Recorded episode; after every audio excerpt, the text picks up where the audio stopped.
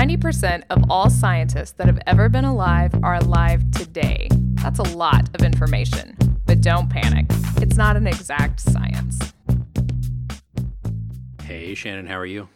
Doing pretty good. Got back from the field, still exhausted. Um, I've never done shift work before.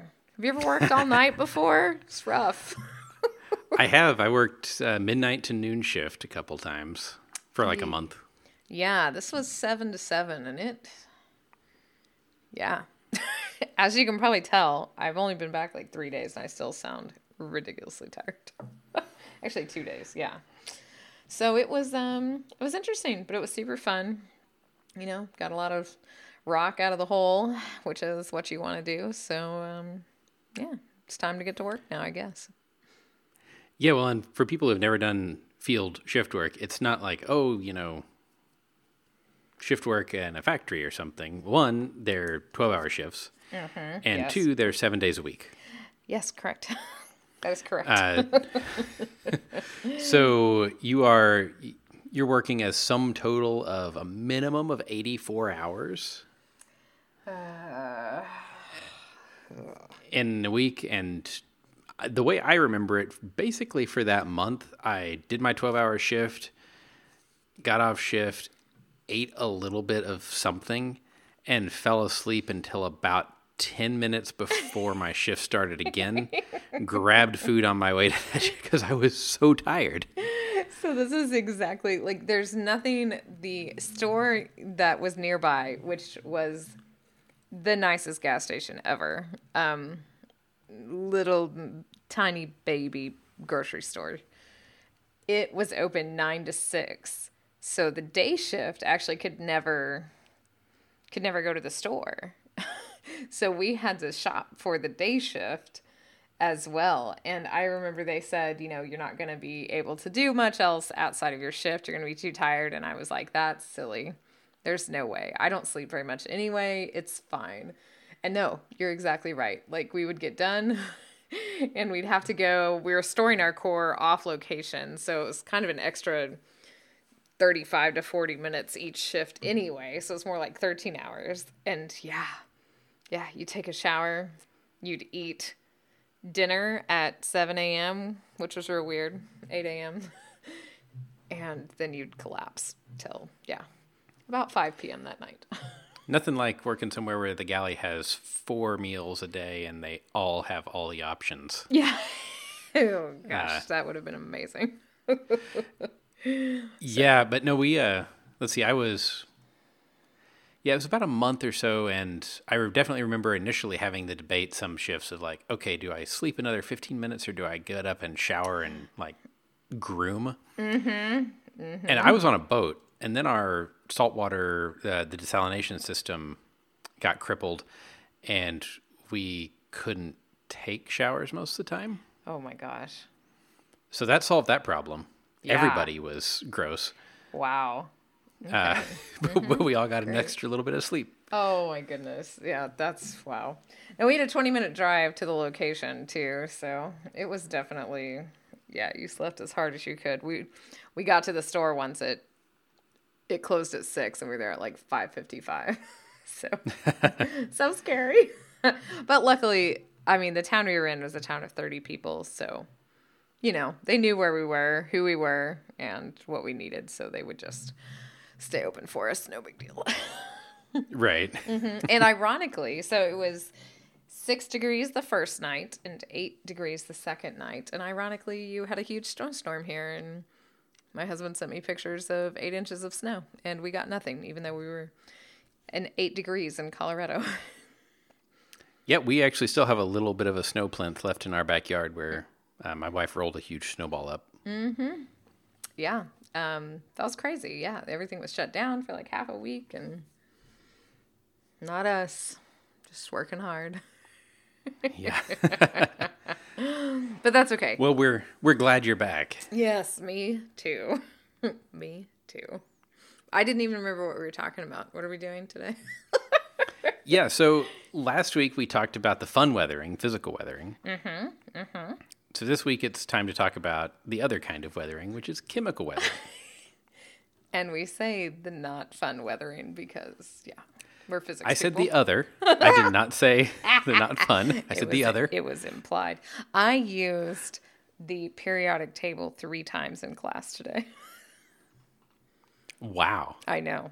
I feel gross. um, so chemical weathering is really important because even though the other one is the fun one, uh, it doesn't actually happen as much as chemical weathering does. Yeah, it doesn't consume the the volume that Yeah. chemical weathering does. Yeah, it just doesn't. So this is really, if you want to talk about more important, this is the more important of the weatherings and definitely the more prevalent of the weatherings that's happening. So yeah. So what is it, John? Well, it's where chemicals get together and the rock dissolves. I swear that I say the phrase ions in solution. I would hazard a guess at seven, eight hundred times a year. I mean, it's kind of like the sun, but for chemical weathering and geology. Like, what's this stuff in here? It's just ions in solution. exactly. How did that happen? Ions in solution. Exactly. Why is this precipitating out? Ions, in Ions solution. That's correct. you got your cats and your ants, and they get together, and there you go. And it's So, so, like it's so amorphous, right? That phrase, ions in solution. But It, it is the shoulder shrug of geochemistry. it totally is. But also, it's what happens. So, eh. So exactly. So if you take your your material, your rock, your mineral, whatever, and it interacts, it can just interact with water. And if the concentration of certain ions in that solution is low, uh, then those ions can be drawn out of the material into the water. yeah, This can be more prevalent, especially if that water isn't just water, but it's acidic. Right, which happens to be most meteoric water. So this is always a fun one to say is that yes, acid rain exists because of pollution, but rain is normally acidic anyway. Yeah. Mm-hmm. It has a pH of like 5. It's quite acidic. Sometimes 4.7, 5 right around there. So, and that's just because as rain falls through the atmosphere, so H2O picks up CO2 that's naturally in the atmosphere, right? And that makes acid. Right. And then that acid hits a rock and boom, ions in solution. Specifically, I mean, I, it makes carbonic acid, right? Uh-huh. Yep. Yeah. So carbonic acid, the same stuff that in your Coke is dissolving your aragonite teeth. Yes, that is exactly right. so yeah.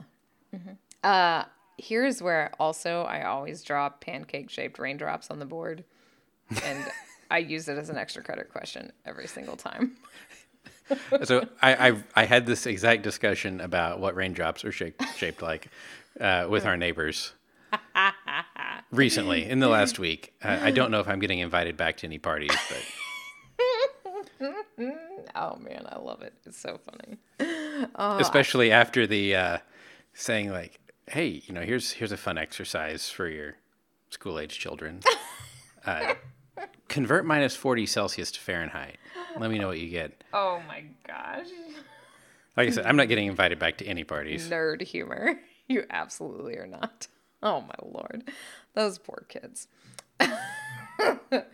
so we call that, speaking of parties, a simple solution.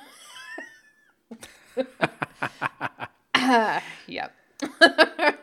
Yep. So the simple solution is your mineral and your acid or water, and you get everybody in say it together now. Yep. Ions in solution. I mean, the next one's pretty simple too, really. And that's just hydration or dehydration. Either one. You know, you say it's simple, but this one always amazes me. Why? Okay, so to me, a a hydration or dehydration process doesn't change the thing. Okay. Like I can dehydrate banana and it's still banana. Yeah. Mm-hmm. Much worse, arguably, but yeah. Oh no, banana chips are amazing. Disgusting. Move on. So, uh, minerals are a little different. Mm-hmm. Because they become something else. They they become something else. Yeah, it's it's like if you took your banana and dehydrated it and it became pear. So if you have to, you can go back to you know the definition of a mineral, specific chemical formula, and there you go. I mean, okay, so I guess if you go by that, dehydrated banana probably is not banana. Well, it's not a But mineral. it's also- it's well, not a the mineral water's- either. Yeah, the water's not in the in the structure. Mm-hmm. So yeah, I don't know. To me, hydration, dehydration minerals is a little bit magical. no, that is very true. That is true that it is. Um, and these are you know clays are the ones I think of when you talk about hydration, right? But Generally, also- yeah. clays are what you think of for everything because they're the trash cans of rocks. True. I say, that- Clays, but I mean a lot of salts too, right? yeah, yeah, that is true. But but clays can take a lot more trash. Salts are like bathroom trash cans. Clays are like dumpsters. Dumpsters. And I say that with love. I don't want anyone to think that I don't love clays. I am a sedimentologist after all. and our clay mineralogist, who we've had on the show, Dr. Andy Elwood Madden, has also referred to clays as trash cans. So I feel okay making that statement. right.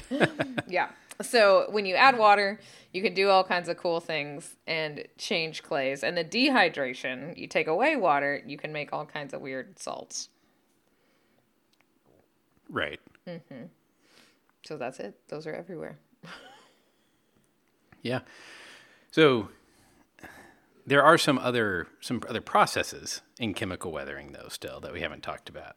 That's true. Um, I guess. Well, I guess if people are wondering specifically, I didn't even give these, but um, so like you can change anhydrite to gypsum. That's a really common reaction, hydration reaction. Okay. Yeah. And so I had to when I was teaching this, I wrote all these chemical formulas up on the board that I haven't written down in ages. I was very impressed that the students still remember them from from mineralogy. Right. because I didn't. Um, okay, so we also sounds like hydration. Also has to do with hydrogen. This thing called hydrolysis, and this is really the big one in terms of chemical reactions and chem- or in chemical weathering. right. And this has to do with everybody calls it like H plus. It's a proton. Yes, everyone calls it H If it- plus, but yeah. if it's hydrogen with a positive charge, the only thing it can be is a bare proton. So Just naked. So naked. yeah. So you got this bare proton, which, you know, when we're talking about what's the pH of something, we're really talking about how much OH minus or H plus is there. right. Yeah, so you've got this this proton wandering around and it interacts with a mineral. And things happen. Mm-hmm. Yeah. And when we say it interacts with a mineral, silicate minerals are what we have here at the surface mostly. Um, I mean, in abundance, I'll say. And so, chemical weathering through hydrolysis of silicate minerals is like the main weathering type. And so, for example, let's break down orthoclase because there's a lot of orthoclase, which is a type of feldspar. Lots of that. It is potassium, aluminum, silicon, oxygen. You add your protons, you add your water, and you wind up with that trash can mineral, kaolinite. Okay. So it's Right. hy- hydrogen, aluminum, silicon, oxygen, plus silicic acid, plus some ions in solution, some potassium that just Right. That just gets let go in there. So you're breaking it down from a feldspar to a clay. If you've taken any petrology class um, that contains a petrographic microscope part of the course, you'll see this. Feldspars look dirty in thin section, and that dirtiness is hydrolysis of the feldspar into clay. Right, and it's because it has those cations that are floating around, like potassium, like aluminum, that can exchange with the proton. Mm-hmm. And now the potassium or the aluminum are ions in solution. Mm-hmm. and the mineral is now modified, and you have this garbage in the mm-hmm. in the solution that ends up precipitating out somehow, and often it's in a new clayey form. Right. And that silicic acid can go on and do some more damage in terms of chemical weathering as well. So, you know, you're releasing this downstream amount of chemical weathering that just keeps going. And I mean, chemical weathering of silicate rocks is a huge deal because eventually this can the weathering of those things, carbon dioxide gets introduced into this, and carbon dioxide from the atmosphere responds to some of you know the water and the reactions that are occurring here. And it gets reprecipitated in the ocean as limestone. So you can get rid of co2 from the atmosphere by weathering silicate rocks actually. And you can do this enough that many of our, including our current ice house, was probably precipitated by, by chemical weathering of silicate rocks. So it's a big deal. yeah. What does it say? If you're not part of the solution, you're part of the precipitate. Oh man, it's too it's too late for me to laugh at that. What can I say? I have been on a uh, a roll of slogans and dad jokes this week. yeah, I can't wait to see what the title of this episode's going to be. oh, it, it's going to be ions in solution. Of course. I don't even know why I didn't know that. so, speaking of, actually, this one isn't ions in solution, sort of. Um, no, but it's got a cute mnemonic device. oh no. What's the Yeah. mnemonic? Leo the lion goes grr. I don't know what this is. What? What? How do you know which one's oxidation and which one's reduction then? Oh man. Please. Okay, so- please. So oxidation and reduction. Leo the lion goes grr. okay. Leo, L-E-O, lose electron oxidation. Oh my goodness. The lion goes grr, gain electron reduction. G-E-R. Leo the lion goes grr. Huh. I just remember that oxygen gives up an ion. And that's oxidizing. But I yes, like that's way more better. complicated. I like this way better. lose electron oxidation, gain electron reduction. Leo the ah. lion goes grr. Did you learn this in high school? Oh, please. I learned this in like my third semester of chemistry.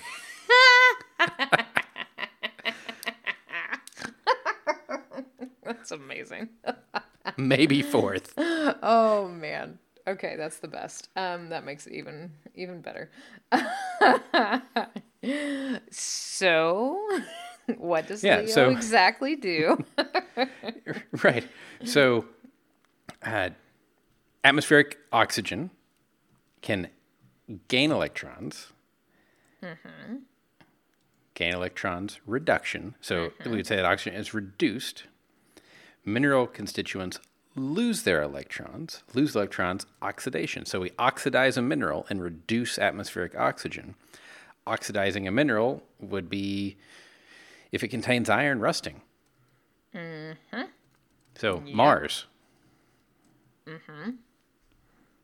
Lots of rust. lots of rust. Uh, this is yeah, it's just a process by which that oxygen in the atmosphere is fixing these uh, minerals that have electrons that they can give up. Which so that means they're negatively charged things generally. Right. So you you can change Okay, let me see if I get this this one right. So I got to think about it. So ferrous iron, which is Fe2 plus, gets oxidized to ferric iron, Fe3 plus. Yes. Let's see. So it's losing an electron, so it's getting more positive, right? Mm-hmm. Yeah. Whew. you know, this is really this is an easy thing, but see, even even grown-ups have to stop and think about it for a while. right. And so, like, if you're just if you're rusting pure iron, it's actually pretty cool. So you take four iron, three oxygens, which, if you remember you how to do stoichiometry, it's always three O2s. yeah.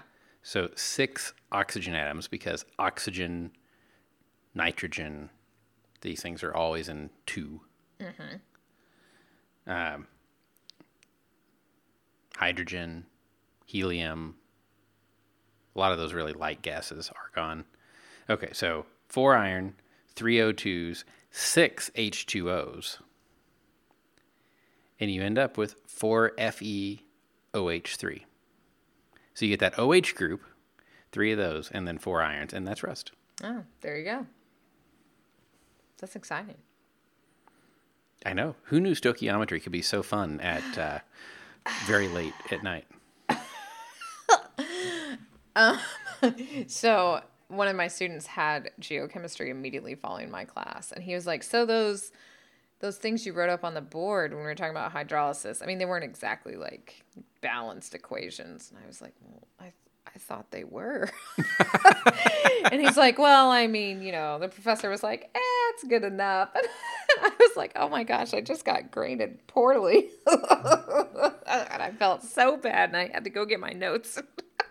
It's it's like doing you know you're doing order of magnitude estimation here. Exactly.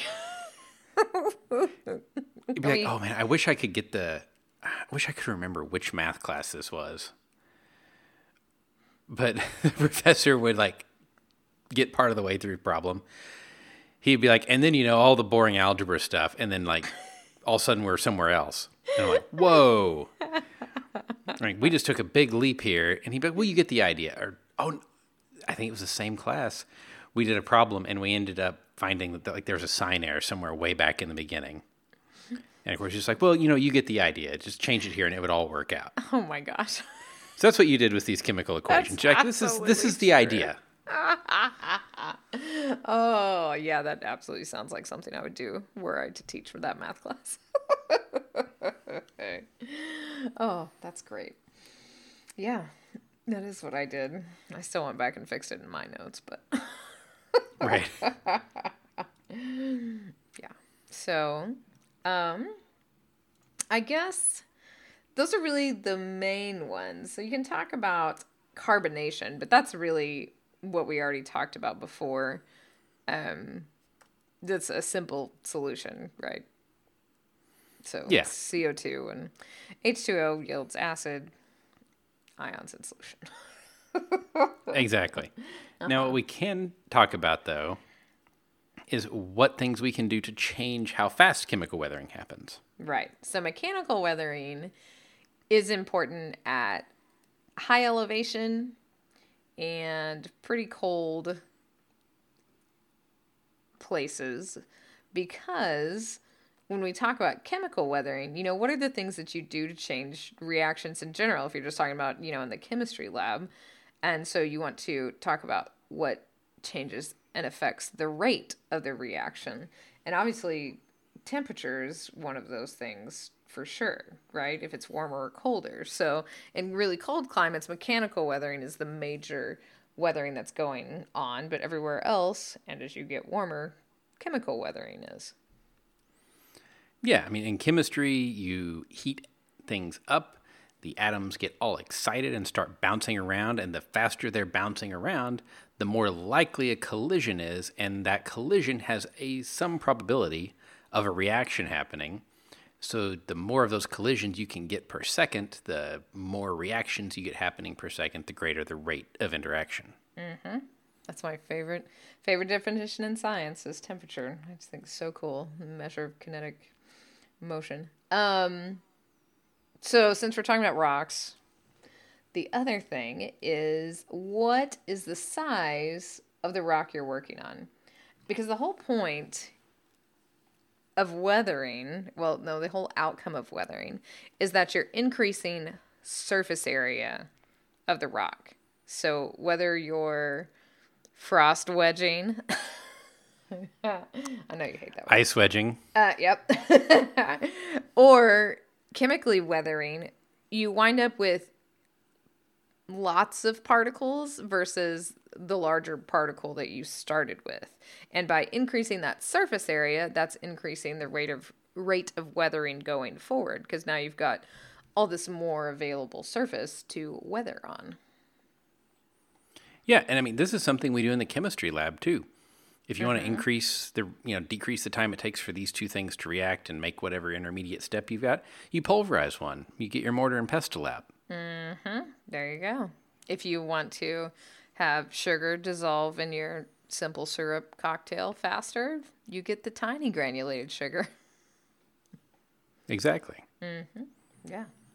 So this is also, remember we said that silicate weathering actually takes CO2 out of the atmosphere eventually as those ions in solution become limestones deep in the ocean. Um, this is a geoengineering strategy too, which is increasing surface area of silicates to increase drawdown of CO2. Yeah, blast it out. Mm-hmm. Get a lot of so, a lot of pebbles and cobbles and hand samples instead of one big quarry face. Mm-hmm. So you can do that, and that'll increase weathering. Um, it's really cool. They talk about taking minerals and putting them on silicate minerals, olivine stuff like this, uh, and putting them on shingles. And if they're in tiny particle sizes, they're getting weathered, and then your shingles are drawing out CO two. And also, you got to replace your roof more often. So hey, yeah, but CO2. so that's um that's one thing and obviously what the rock is made of that's going to that's going to affect how you can weather things. Oh yeah. Mm-hmm. for sure.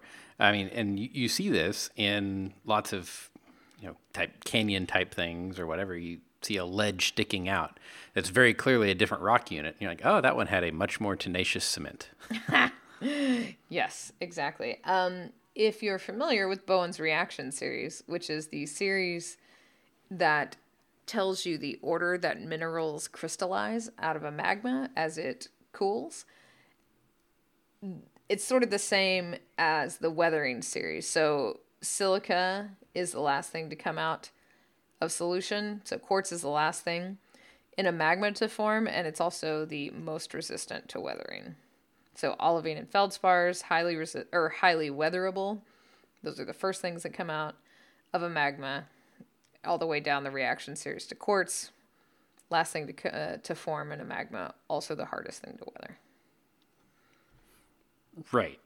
So you know, like last week we said, the further you are from the conditions in which you formed, the less stable you are olivine, pyroxene, amphibole, biotite, those are all high temperature, you know, 1400 C down to let's say 1000 C. Mm-hmm. Uh, whereas your quartz, it's it's coming out of solution. It's very weird to talk about solution of I know. rock, but yes. that's that's what it is. yeah, it sure is. Um, at you know, something like uh, a nice cool 800 C somewhere in there. Chilly. yeah, yeah. Uh-huh. Yeah. Uh, but you know, you put different components, you put different kinds of sugars or whatever in your coffee, and then let it cool to room temperature. If you supersaturate, they're going to come out at different points, and that's exactly what happens. And then they would also reabsorb into the coffee mm-hmm. at those same sequence in reverse order. Yep. Yep. Exactly right. So minerals do the same, follow the same physics. How about that?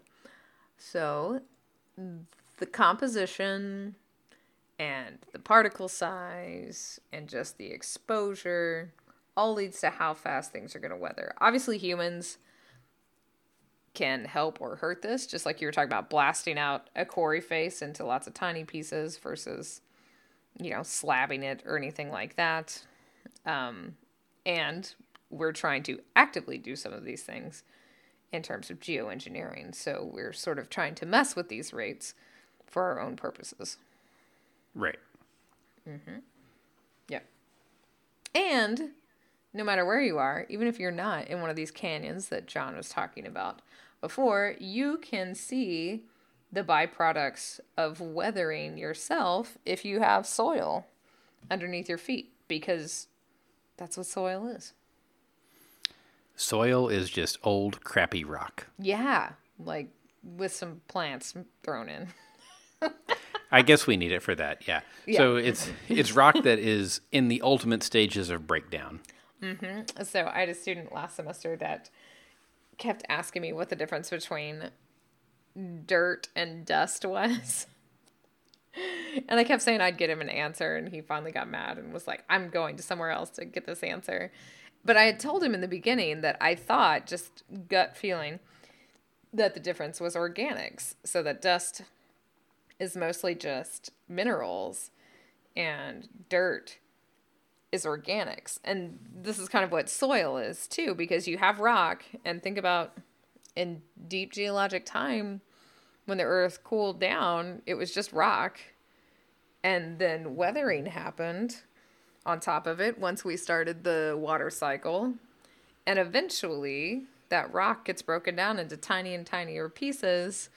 And you start to make subsoil. And then once you had like plants and animals come in and decompose, added all that carbon to it, now you've got like the nice rich soil we have now. And so that's all byproducts of weathering, chemical and mechanical.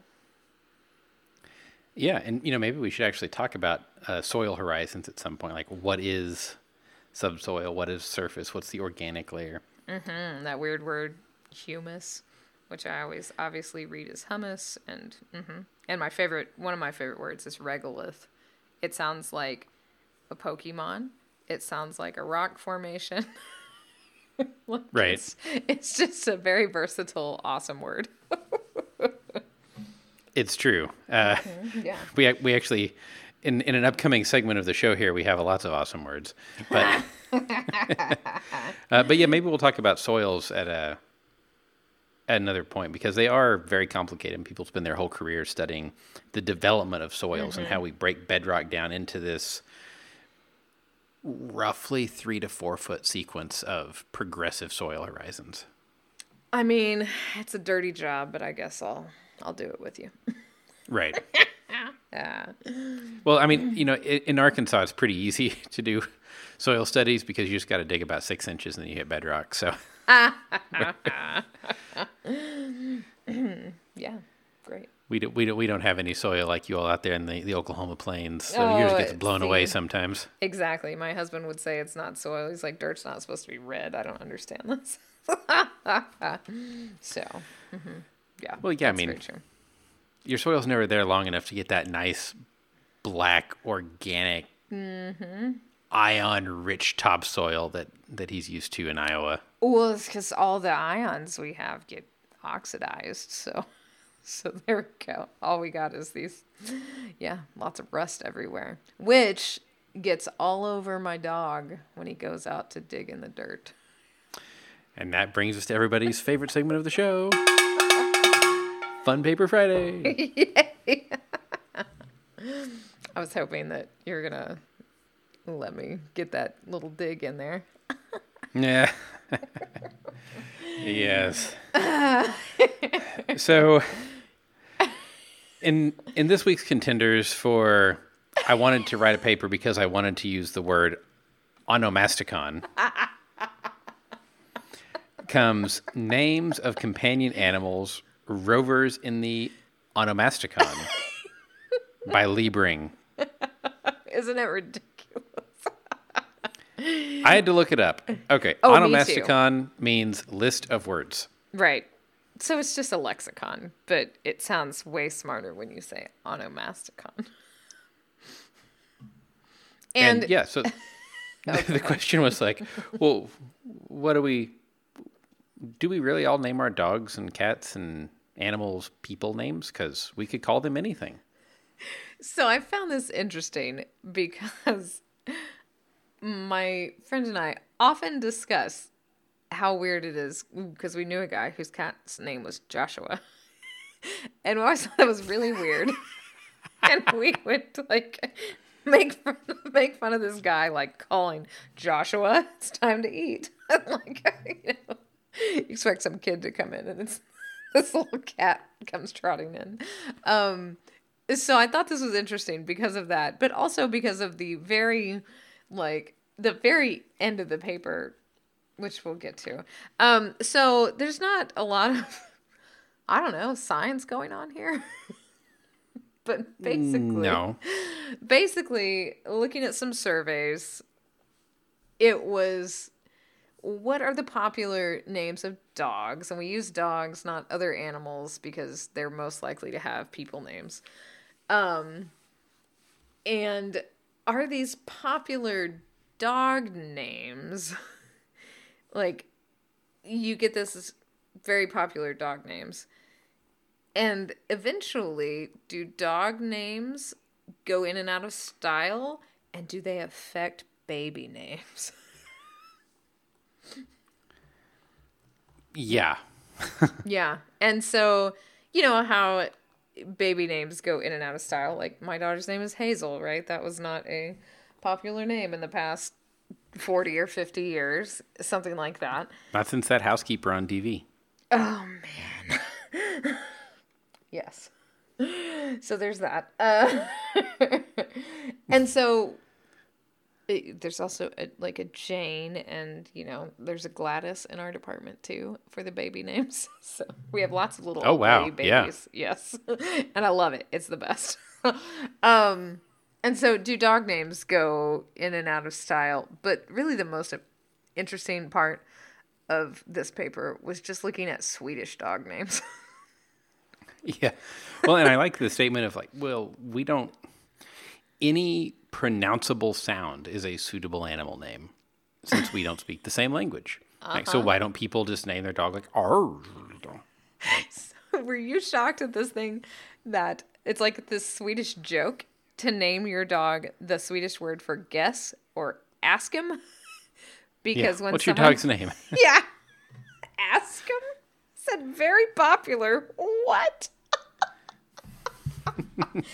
That cracks me up. It's like naming your dog DOG, I guess. I, I guess. Yeah. Although I'm Or, you know, large structure that holds back water. It. Oh. yes.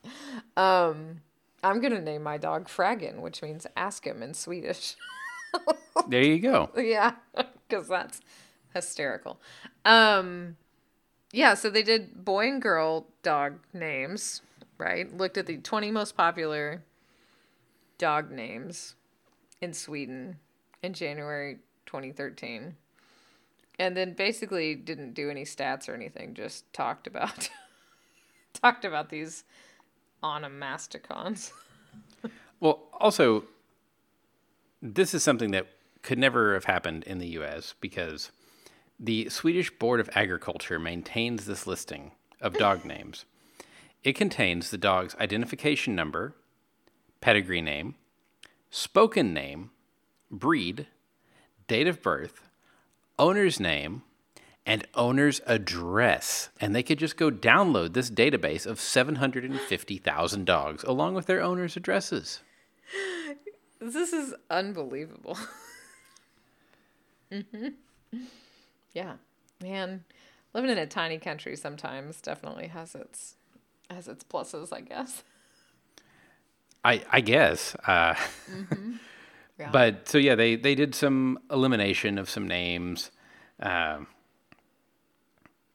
I it says 310,000 of the dogs had one of the most 500 most common names. Yeah, that's that's awesome.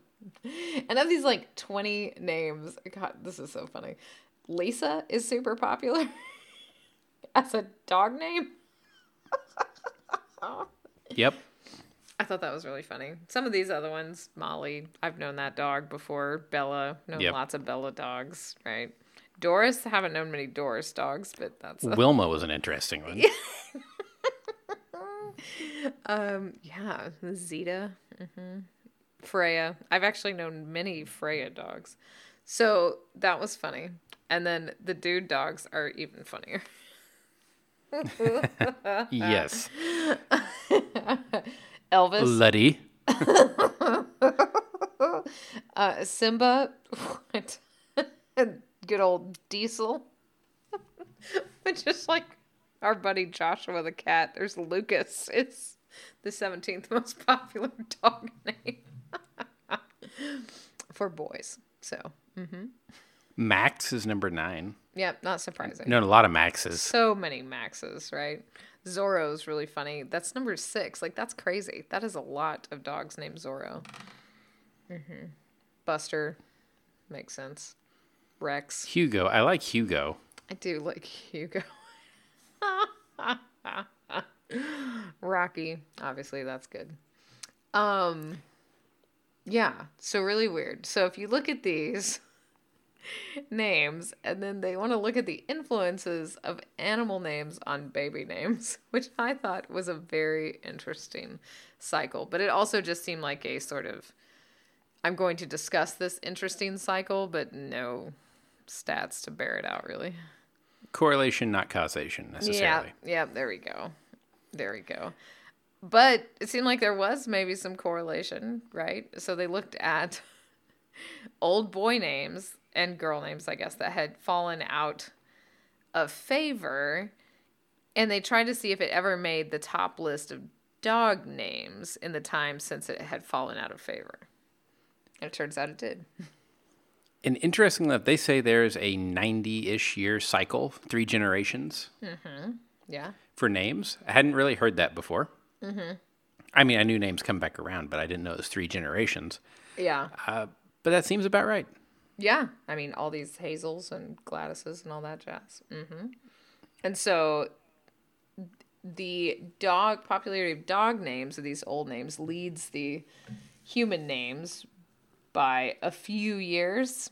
It says, and these aren't really even funny names, but it's a Torsten and Gosta were male forenames that were popular as boys 90 years ago very popular with dogs, now beginning a revival as boys' names.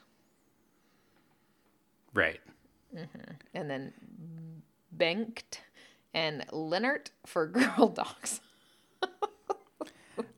I also enjoyed there's analysis of names that appear only once in the Yeah. database. uh huh. One of these we should have named our dog. Um, so, a sampling of these names. Uh, Flubby, that was the one I was just looking at. the one that I think, uh, or well, the the one that would have been appropriate for one of our dogs is Fluffus. Fluffus and Fimpy. oh, yeah, those are good. Also, names that are derived from words like flashdance or fearless Who names or fatso. That would make sense. Who names your dog Flash Dance? Well, when we adopted one of our dogs, the dog that she was uh, given up with when she was turned over to the Humane Society was named Turbo.